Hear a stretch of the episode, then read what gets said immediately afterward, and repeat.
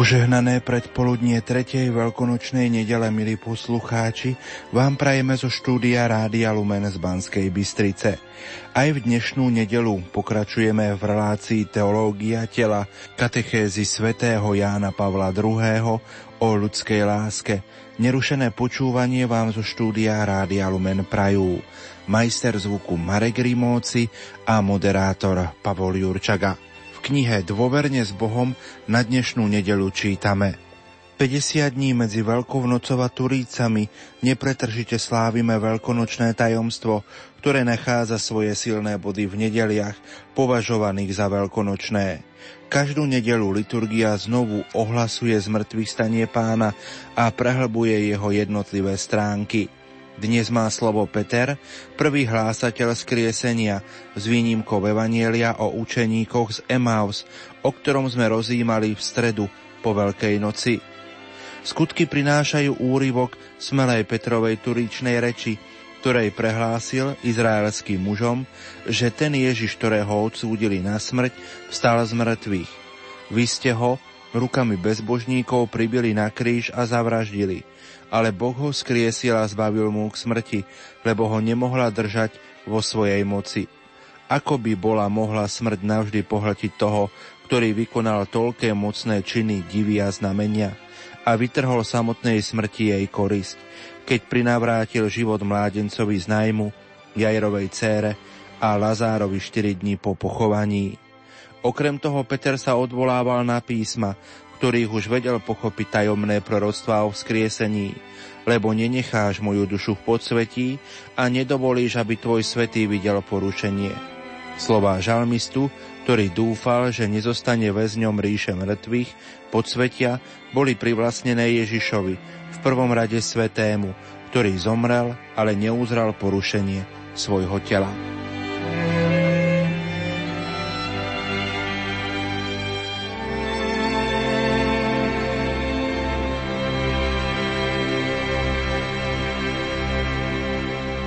Milí poslucháči, v nasledujúcich minútach vám ponúkame rozhovor s otcom Štefanom Novotným, rektorom kňazského seminára svätého Karola Boromejského v Košiciach na tému Nezosmilníš a nestudoložíš a kázanie Ježiša na hore.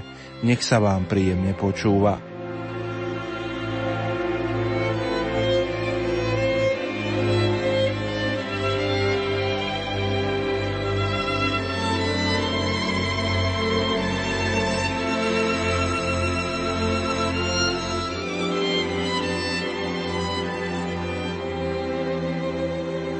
Aj v dnešnú tretiu veľkonočnú nedelu, milí poslucháči, pokračujeme v našej relácii Teológia tela. Našou dnešnou témou sú slova Nezosmilníš a nescudzoložíš, kázanie Ježiša nahore. Hosťom dnes za mikrofónom Rádia Lumen je otec Štefan Novotný, rektor kňazského seminára v Košiciach. Štefan, ty si bol hosťom aj na veľkonočnú nedelu, lebo minulý týždeň sme reláciu Teológia tela nevysielali, lebo sme našim poslucháčom ponúkli priamy prenos zo svetorečenia pápežov Jána 23. a Jána Pavla II. Poďme našim poslucháčom pripomenúť, o čom si rozprával na veľkonočnú nedelu. Tak hovorili sme o začiatku alebo úvode druhej časti cyklu katechéz o ľudskej láske Jana Pavla II. alebo tzv. teológie tela, ktorá sa začína, táto druhá časť, e, citátom podobne ako aj prvá časť, citátom Matúšovho Evangelium. Jan Pavel II cituje Matúšovo Evangelium, ale už nie 19. kapitolu, ako to bolo v prípade prvej časti, ale 5. kapitolu, tzv. horskú reč, kde sa hovorí o práve o, teda, o žiadostivosti, o ľudskom srdci, v ktorom je tá žiadostivosť. Jan Pavel II tam cituje známe Ježišove slova, Starým bolo povedané, ja vám však hovorím, každý, kto sa hriešným okom pozrie na ženu, už ňu vo svojom srdci. A tam práve Jan Paul II zdôrazňuje, že Ježiš sa tu odoláva na ľudské srdce, v ktorom je tá žiadostivosť. A vo svetle 1. Janovho listu Jan Paul II tam potom uvádza tie tri typy žiadostivosti. Žiadostivosť tela, žiadostivosť očia, pícha života alebo honosenie sa bohatstvom. On tak sa zvlášť venuje tomu tej žiadostivosti tela a potom hovorí, alebo teda vo svetle toho, čo už predtým bolo povedané v prvej časti, poukazuje na to, že tá žiadostivosť v ľudskom srdci je následok dedičného hriechu a spôsobuje to, že človek jednak sa prikrýva, alebo teda, že spôsobuje ten stud ako reakciu na to, pretože žiadostivosť je protikladom prvotného Božieho plánu s človekom a, a protikladom tiež slobodného sebadarovania človeka a, a zdravých vzťahov medzi ľuďmi. Našou dnešnou témou je téma Nezosmilníš a nescudzoložíš a kázanie Ježiša na hore. Čo chce pápež k tejto téme približiť a vysvetliť? Tak e, Jan Pavel II sa práve venuje tomu, čo som už spomínal, tomu 5.27.28 e, z Matúšovho Evanília. V horskej reči to tzv. antitéza, kedy antitéza znamená to, že pán Ježiš v tej časti vysvetľuje starý zákon alebo Mojžišov zákon. Starým bolo povedané, to je prvá časť tej tézy, starým bolo povedané, nescudzoložíš. A teraz tu Ježišovo vysvetlenie, ale ja vám hovorím, to je práve to také keby protirečenie. Ježiš neprotirečí zákonu, ale ho vysvetľuje, sa prehlbuje. Ale ja vám hovorím, každý, kto sa hriešným okom pozrie na ženu, už z neho cudzoložil vo svojom srdci. Teda to presunutie na ľudské srdce. No a v tejto ďalšej téme teda Jan Pavel II, alebo v tých katechezách, ktoré trvali vlastne počas leta, počas augusta a septembra 1980, Jan Pavel II sa podrobne venuje tejto antitéze, tomu výkladu Možišovho zákona a rozoberá, čo znamená tá horská reč pre moderného človeka, či má nejaký význam. No a keď si tú otázku kladie, či to má nejaký význam, tak uh, hovorí, že a porovnáva to práve s tou 19. kapitolou Matúšovho Evanília, ten spor o to, či môže muž prepustiť svoju manželku. Čím sa začína vlastne prvá časť jeho katechéz Jana Pavla II. No, on tam to porovnal takýmto spôsobom, keď hovorí, že v tom prípade nerozlučiteľnosti manželstva v 19. kapitole pán Ježiš hovorí tým svojim oponentom, že či mu teda, aby zacitovali, že čo na to hovorí Mojžiš. Oni mu citujú, že Mojžiš nám dovolil vystaviť priepustný list. A na to hovorí Ježiš, pre tvrdosť vášho srdca. A to si všíma Jan Pavol II, že práve tam je odkaz tiež na srdce. Tvrdosť srdca tu v tej 19. kapitole znie ako obvinenie, ako obžaloba. Tvrdosť vášho srdca, teda srdca židovského národa, alebo teda vyvoleného národa, je príčinou toho, že Mojžiš dal teda tu, pripustil ten priepustný list. Ale na počiatku tak nebolo. Vieme to odvolať na počiatok. A Jan po druhý hovorí, že tvrdosť srdca ako obžaloba v 19. kapitole nie je to isté, čo odvolanie na srdce v 5. kapitole. V 5. kapitole, kde je to, že to sa hriešným pohľadom pozrie, zloží vo svojom srdci, tam to nie je opísané ako obžaloba, ale ako konštatovanie, ako úsudok ako opísanie následku hriechu. Kdežto v tej 19. kapitole to je opísané ako obžaloba tvrdosť srdca. Tu na tomto mieste veľmi dobre si všimnú starozákonné súvislosti tvrdosti srdca. Náš slovenský preklad hovorí, je prekladom z gréčtiny, kde sa píše, že sklerokardia. Ale keď si čítame v starom zákone texty, kde sa spomína tvrdosť srdca, tak zistujeme, že sa tam jedná o nie tvrdé srdce, ale neobrezané srdce. A ten e, pojem neobrezaného srdca máme v Novom zákone iba v skutku Apoštolov v 7. kapitole 51. 751 Jan Paul to tiež spomína, kedy sa tam píše, že je tam reč Štefana, jeho obrana reč, že vy tvrdí s neobrezaným srdcom, s neobrezanými ušami, protivníci svätého Štefana Diakona, a tak, taký titul dostávajú. No a mať neobrezané srdce znamená, tak ešte lepšie vysvetlené, alebo povedané, mať srdce, ktoré nie je v zmluve s Bohom. Inými slovami, že srdce, ktoré nie je zazmluvnené, mať nezazmluvnené srdce s Bohom.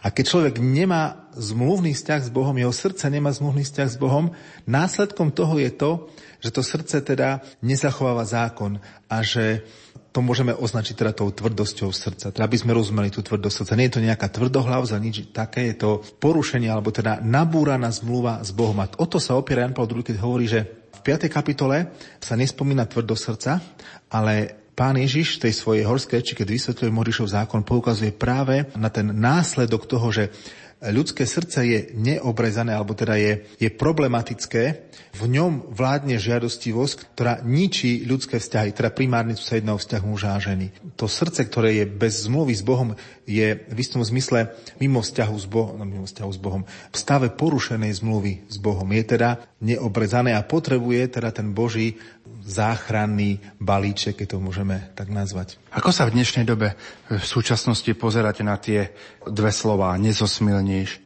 a nescudzoložíš? Otázka bola, že v dnešnej dobe, ak sa na to pozerá, tak to myslím, že všetci vieme, ako sa na to pozerá.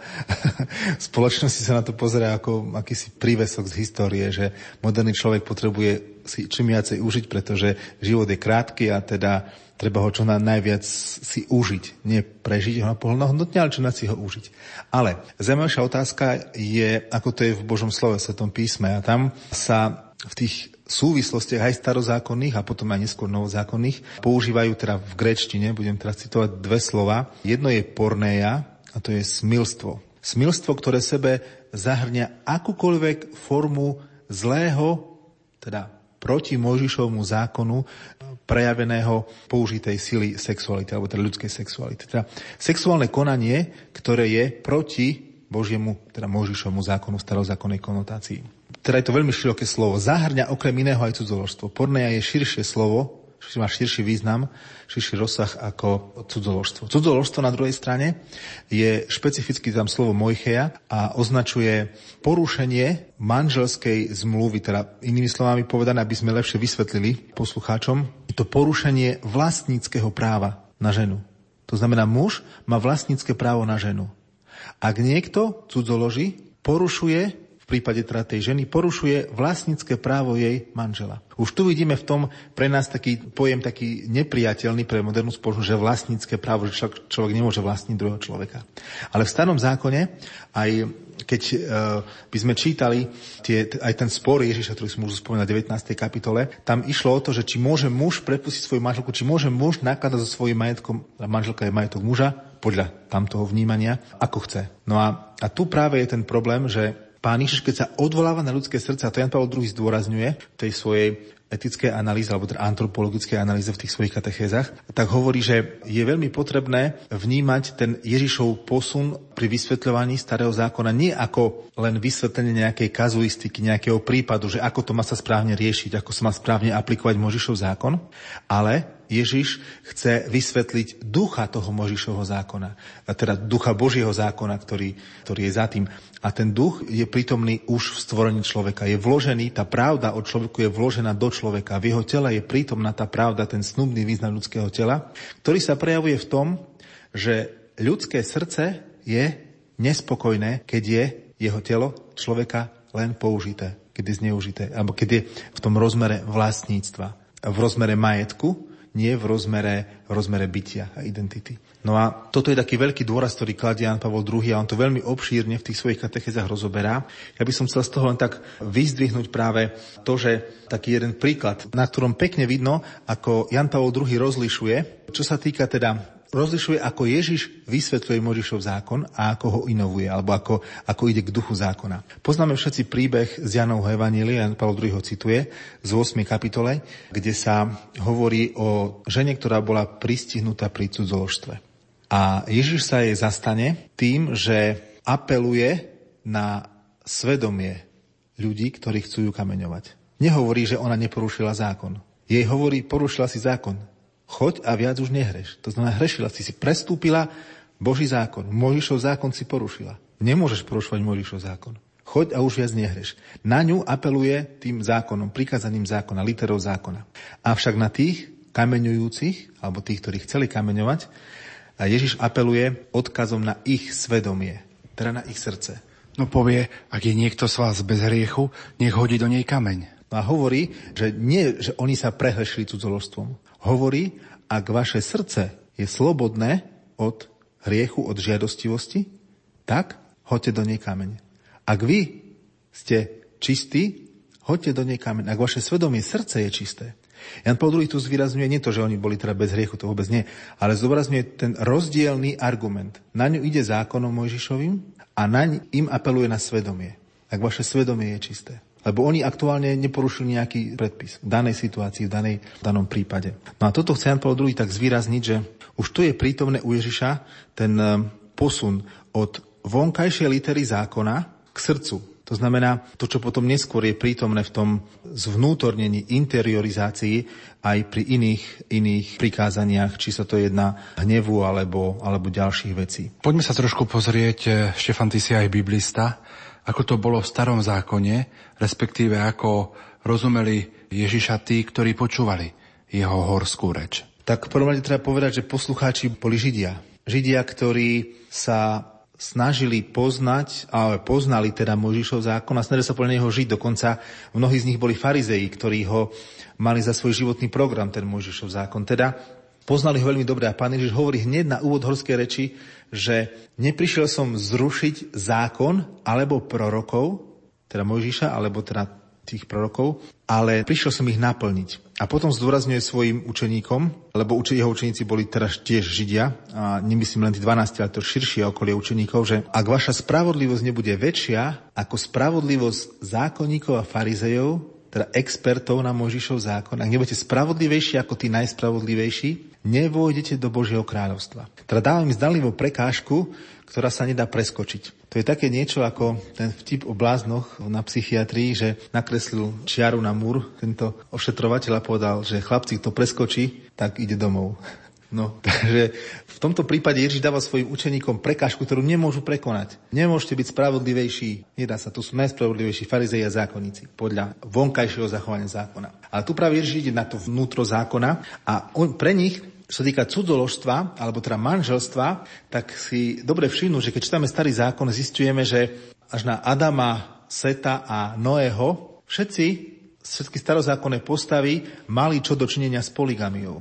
Že tá monogamia, ktorá je v úvode Biblie, alebo teda v tej prehistórii, aj v tej prvotnej skúsenosti, sa stráca. Abraham kvôli plodnosti, kvôli potomstvu sa nechá prehovoriť svojou manželkou a v podstate si vypomôže, alebo teda manželka mu navrne, aby si vypomohli spolu cez Agar, aby mali potomka, ktorého potom ona chce adoptovať ako Izmaela. Keď potom pán Boh požena Izáka, potom nastane s nami problém, že Izmaela pošle preč Abraham na Sarinu výzvu. No ale to, čo je dôležité, Jan Paul zdôrazňuje, že poligamia už od knihy Genesis prechádza dejinami Izraela. A prechádza nimi ako, na jednej strane ako, ako fakt, že aj títo majú, patriarchovia majú viaceré ženy, a nehovoriac už o kráľoch.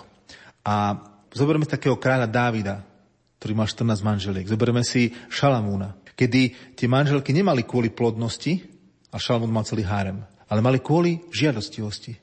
A to je to, čo prechádza cez starý zákon, dejiny žiadostivosti v ľudskom srdci, kde človek teda v tom prípade muž, však človek nie len muž, ale tie postavy starozákonné sú synmi žiadostivosti. Je v nich tá žiadostivosť prítomná a stále teda to rastie. A to, preto aj Mojžišov zákon má v sebe prítomné množstvo príkazov, možno až veľmi, až veľmi detailných, ktoré upravujú celú tú problematiku manželstva len na to, ako muž, aby nespáchal cudzoložstvo, neporušil vlastnícky pomer muža k inej žene.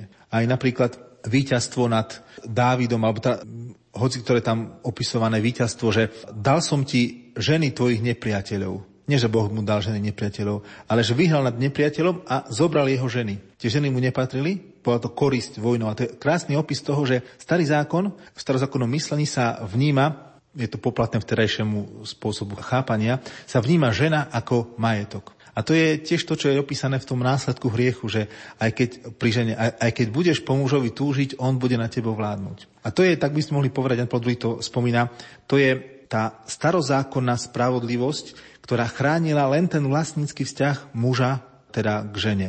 No a oproti tomu tu prichádzajú proroci. A to je druhý level starého zákona. Druhá úroveň, kde proroci hovoria o čom? Hovoria, používajú obraz manželstva na vzťah Boha k svojmu ľudu. A tam neexistuje žiadna poligamia. Boh je ten, ktorý si zasnúbil svoj národ. Známy prorok Ozeáš s tou svojou paralelou manželstva, dokonca aj ten prorocký čin Ozeáša je, aby ukázal, že ako je Boh verný a ako je Izrael neverný, tak Ozeáš si má zobrať za manželku prostitútku. Aby povedal a ukázal, keď sa bude povedať, prečo si bereš prostitútku za manželku. No pretože vy ste ako národ ako prostitútka a Boh je verný. Napriek tomu, že národ mu sa previnil voči nemu cudzoložstvom, respektíve smilstvom, čo je obrazne naznačené v tej analógii modloslužba. Každá modloslužba, každé uctievanie iných božstiev na výšinách bolo pre, z pohľadu prorokov, bolo cudzoložstvom, modloslužbou. No a smilstvom. A na to tu poukazuje Jan Pavel II, že v dejinách starého zákona sa cez líniu prorokov ukazuje tá, pripomína tá pôvodná pravda o človeku, ktorá bola zjavená pri stvorení, ktorú človek dostal do svojho života. Veľmi pekne to vidno aj pri opise hriechu Dávida, kedy prorok k nemu prichádza a, a mu pripomína, ide sa dotýkať do jeho srdca. Ďalší veľký prorok, prorok Ezechiel, opisuje tiež Izrael ako dievča alebo ženu, ktorá bola pohodená, alebo dievča, ktoré bolo pohodené, ktoré malo zomrieť, ktoré sa ujal Boh ako, ako ženích, pripravil si ju, postaral sa o ňu a ona potom mu bola neverná. Opäť motív, ktorý je u prorokov, ktorý Jan Paul II zdôrazňuje, keď hovorí, že v tomto prípade sa pekne ukazuje tá nevernosť Izraela ako porušenie zmluvy. A to je jeden z kľúčových prvkov, keď Jan Paul II zdôrazňuje, aj som to už troška naznačil, tá tvrdosť srdca, tá nezazmluvnenosť, že manželstvo v sebe obsahuje analogiu Božieho vzťahu k človekovi, teda analogiu zmluvy. V manželstve sa realizuje v istom zmysle zmluva znak. Manželstvo, alebo teda vzťah muža a ženy, alebo teda ľudské telo v sebe obsahuje ten snubný význam tela, ktorý hovorí práve o, o tej zazmluvnenosti. A porušenie, alebo teda žerostivosť, ktorá porušuje túto zmluvu, ktorá je vložená do, do hĺbky ľudského tela, ľudského srdca, tak e, spôsobuje to, že, že ľudské telo stráca sa narúša ten snubný význam tela, ako sme tu už teda minule rozprávali. A cudzoložstvo vlastne je poškodením nielen vlastníckého práva, ako to vnímal starý zákon, alebo Mojžišov zákon, ale cudzoložstvo je poškodením svedomia srdca človeka a je poškodením jeho schopnosti byť, byť darom. Teda aj smilstvo, aj, aj cudzoložstvo, aby sme mali byť presní. Pozrime sa teraz na spomínané Ježišovo horské kázanie. V čom môže byť pre nás aktuálna dnes? tak e, v tom, že v horskej reči pán Ježiš nám ukazuje nový, slovene nový étos. Ten, kto bol, alebo teda ukazuje nám na vykúpenie srdca. Ako vyzerá konanie, život človeka, ktorý prešiel, povedané teraz slovami evangelistu Jana, zo smrti do života. Prejsť zo smrti do života znamená dívať sa na človeka, respektíve na ľudské telo bez žiadostivosti, alebo teda dívať sa nie žiadostivo.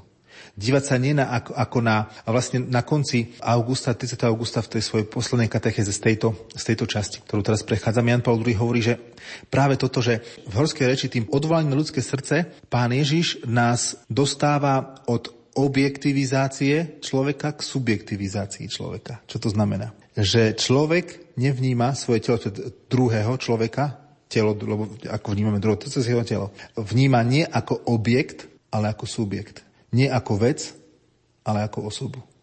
Že má to veľký vplyv, na to sme to už minule zdôraznili, že človek sa pozera potom už vykúpený človek, alebo teda človek, to, ktorý žije ten nový étos Božieho kráľovstva, novú etiku, nový spôsob hľadenia a konania, rozhodovania, tak e, môžem povedať čistý, ten pojem čistota budeme preberať trošku neskôr, nechcem predbiehať, ale kto sa pozera tým čistým pohľadom, tak, alebo kto žije tú čistotu, tak e, v istom zmysle objavuje hodnotu toho druhého i hodnotu seba.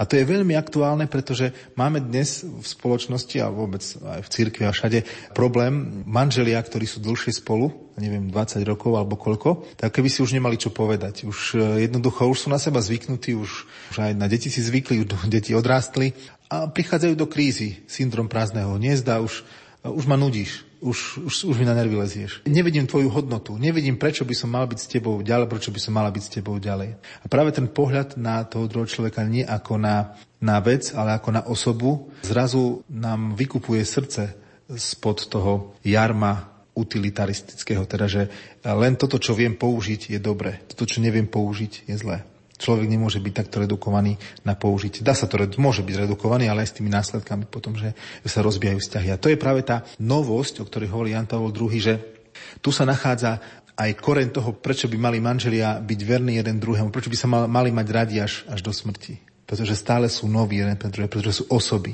A osoby sú stále nové. Osoba má v sebe niečo, čo Jan Paul II tam hovorí, že tá väčšiná príťažlivosť osoba má v sebe niečo, čo má v sebe tú, tú väčšinu príťažlivosť, teda mužskosti, ženskosti, vzájomnú príťažlivosť. Takže toto je napríklad jeden z tých praktických výstupov. No a ďalší z tých praktických výstupov je ten, že vrátiť dôstojnosť ľudskému telu a vôbec v, mentalite, v našej spoločnosti, to dobre vieme, že je unavená spoločnosť. Západná civilizácia, hovoria filozofie, unavená. Naše kresťanstvo, hovoria teológovia, je unavené v porovnaní napríklad neviem, s kresťanstvom v Ázii, kde štartuje nová jara podobne.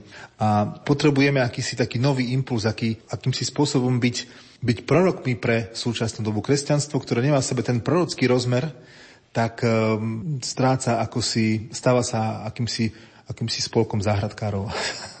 Takže toto si myslím, že je tiež veľmi dôležité zjavovať tú hodnotu človeka, modernému človeku, ktorý je naučený na použitie. A tiež keď je takou modou ten spôsob života, kde muž má, má svoju manželku, svoju rodinu, ale popri tom ešte vedie dvojaký život a má nejakú tú svoju milenku alebo niečo podobné, alebo teda však aj opačne to býva, že aj ženy, že tu sa práve ukazuje to, že môj manžel, moja manželka je niečo viac, než len ten, koho používam na to, aby mi poupratoval, alebo aby neslo výplatu domov, alebo aby, aby mi opravil vodovod. Môj manžel, moja manželka je niečo, čo čo bytosne so mnou súvisí. A, a toto sú hodnoty, ktoré dnešný svet myslím si, že potrebuje tak prorocky počuť, alebo teda vidieť, zažiť aj vďaka kresťanom, ktorí by ma v nás by mal byť prítomný ten etos, etos vykúpenia, kde by to malo byť teda oslovujúce a dotýkajúce sa životov tých druhých. Blíži sa záver našej dnešnej relácie.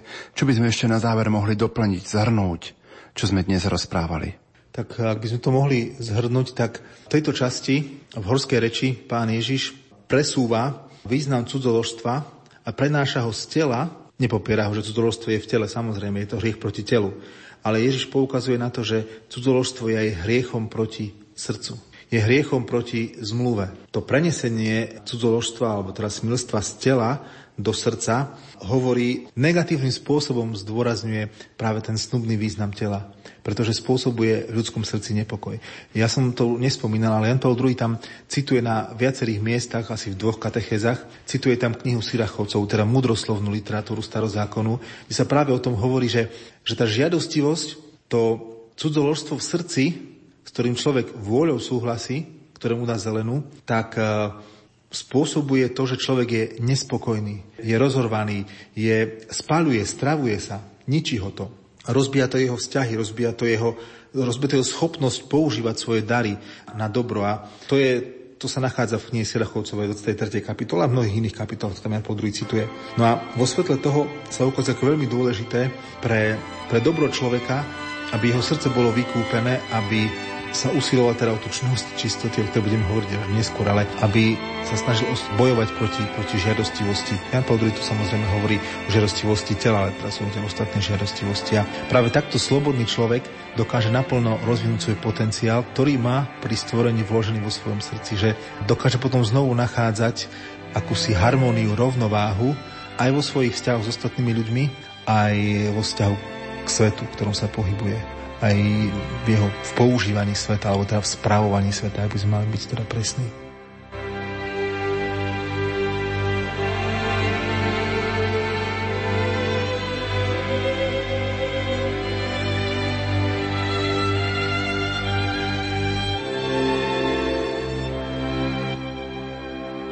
Milí poslucháči, uplynulých minútach sme vám ponúkli rozhovor s otcom Štefanom Novotným na tému Nezosmilníš a nescudzoložíš a kázanie Ježiša na hore. Už o týždeň, 11. mája, vám ponúkneme tému budovanie étosu ako dielo vykúpenia, o ktorej bude rozprávať rektor kňazského seminára svätého Františka Ksaverského v Badíne otec Jan Výglaš. Požehnanú tretiu veľkonočnú nedelu vám zo štúdia Rádia Lumen prajú majster zvuku Marek Rimóci a moderátor Pavol Jurčaga. Do počutia.